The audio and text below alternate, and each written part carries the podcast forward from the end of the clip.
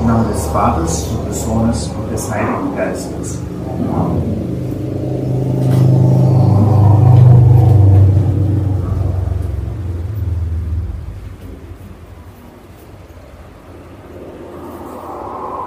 Denn der Geist selbst bezeugt unserem Geiste, dass wir Kinder Gottes sind. Wenn aber Kinder, so sind wir auch Erben.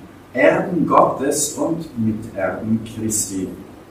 Geliebte im Herrn, der Schluss der heutigen Epistel, entnommen dem Brief des heiligen Apostels Paulus an die Römer, steht in einem krassen Gegensatz zu Beginn der Epistel. Wir sind nicht dem begehrlichen Fleische verpflichtet, sodass wir nach dem Fleische leben müssen, denn wenn ihr nach dem Fleische lebt, werdet ihr sterben. Geliebten Herrn, als Christen sind wir in die Kirche hineingeboren worden im heiligen Sakrament der Taufe. Wir stehen mitten in einem Kampfe. Wir stehen im Kampf zwischen Leben und Tod, Gott und der Welt, Himmel und Hölle, Tugend und Laster, Demut und Stolz, Liebe und Hass. Hierbei, in diesem Kampf, gibt es zwei große Übel, die heute das Leben in der Gesellschaft und in der Kirche plagen. Zum einen ist dies die Gottesvergessenheit. Die Leute kennen Gott nicht mehr oder sie haben es vorgezogen, ihn einfach zu vergessen. Das 20. Jahrhundert war, sowie auch das 19., waren gekennzeichnet durch den Materialismus. Die Philosophen verkündeten eine ewige Materie und verkündeten den Mythos, dass es keinen Gott gebe. Erzbischof Fulton Sheen hat darauf hingewiesen, dass es bei den Materialisten und Atheisten nicht darum geht, die Existenz Gottes zu leugnen. Die intelligenten Atheisten wissen sehr wohl, dass es Gott gibt, aber sie sind erfüllt von einem großen Hass gegen ihn. Wäre dem nicht so, warum würden sie dann so gegen die katholische Religion ankämpfen? Mit Revolutionen, mit Blutbädern, die Millionen und Abermillionen das Leben gekostet haben. So sagt Erzbischof Fulton Sheen, die Materialisten und Atheisten behaupten, es gebe keinen Gott, weil sie wünschten, es gebe keinen.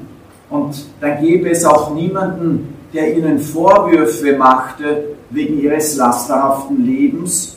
Und dann könnten sie sich auch in, mit ihrem Ego über alles straflos erheben.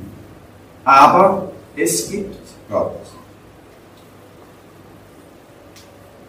Auf die Gottesvergessenheit ist in unserem 21. Jahrhundert, sie zeigt sich im 21. Jahrhundert nicht so sehr durch den Atheismus, sondern mit einem Indifferentismus, also mit einer Gleichgültigkeit gegenüber Gott.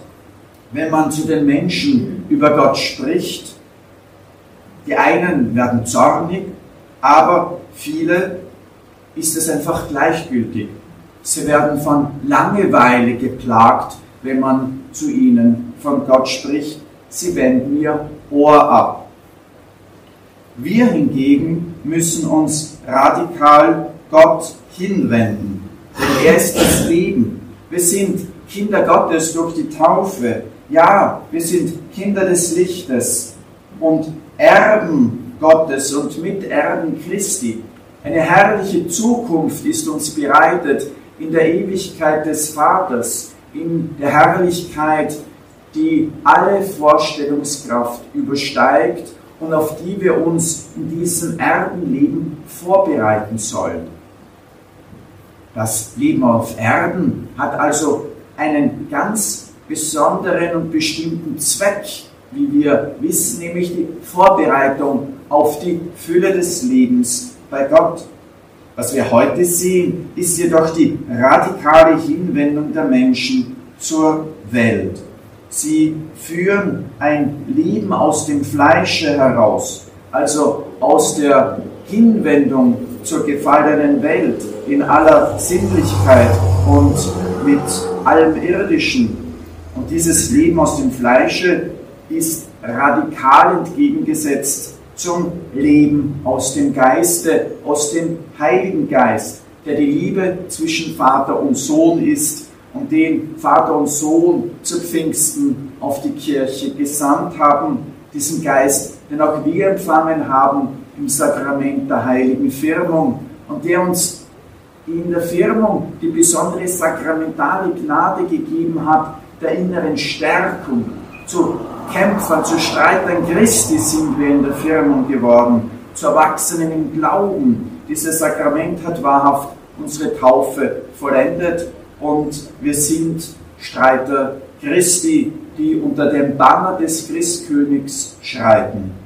Ja, in einem Leben aus der Liebe heraus, der Milde, der Herzensgüte, der Menschenfreundlichkeit, des Eifers, um die, den mystischen Leib Christi aufzubauen in einem Leben der Hingabe an Gott und an den Dienst am nächsten. Dazu sind wir berufen, sei es im Leben der Familie, wo die Eltern viele Opfer bringen für ihre Kinder und oder im Leben einer Gemeinschaft, wo die Mitglieder sich ganz Gott geweiht haben oder die frommen Christgläubigen, die in der Welt leben, die nicht verheiratet sind, aber die ihr Leben in den Dienst des Heilandes stellen durch ihre Tätigkeit in der Welt, sei es, dass sie einem Drittorden beitreten oder, wie wir es hier haben, der Herz-Jesu-Gemeinschaft,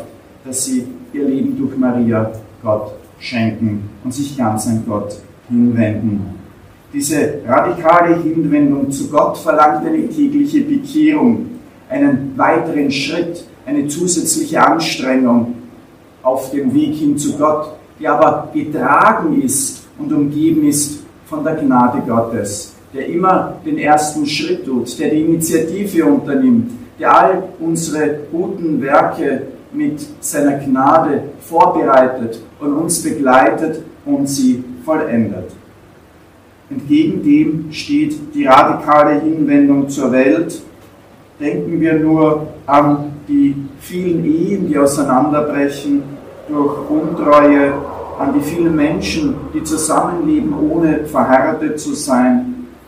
Papst Benedikt XVI. hat in diesem Zusammenhang mahnend gesprochen, ein Kind hat das Recht, in eine Familie geboren zu werden, die auf der Ehe aufgebaut ist. Das ist das Ziel, das realistische Ziel, das Ziel, das Gott den Menschen, die zur Ehe berufen sind, vorgegeben hat.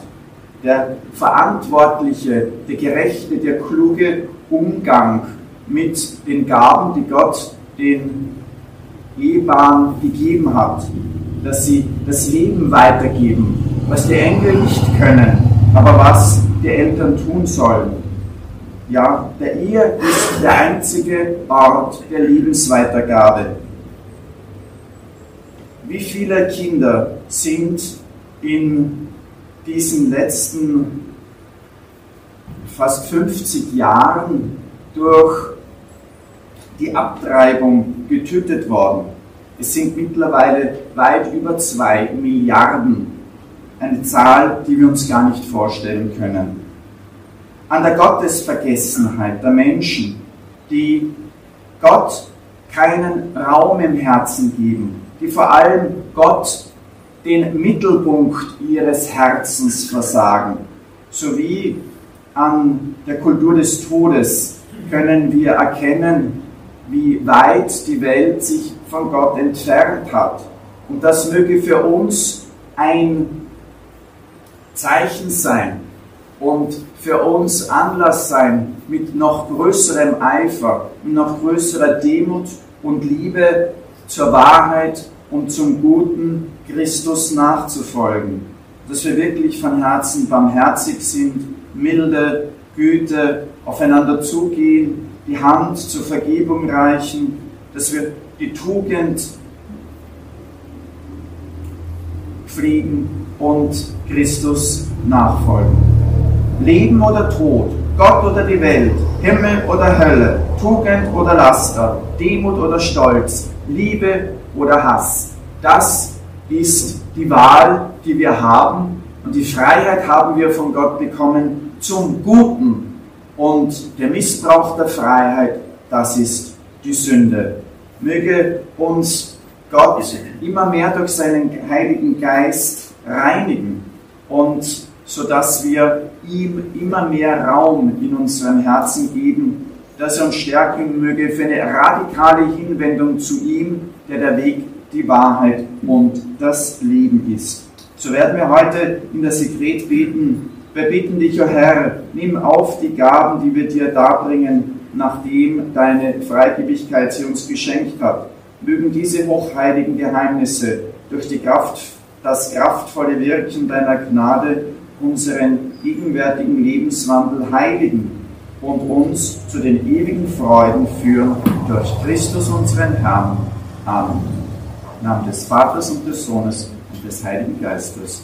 Amen.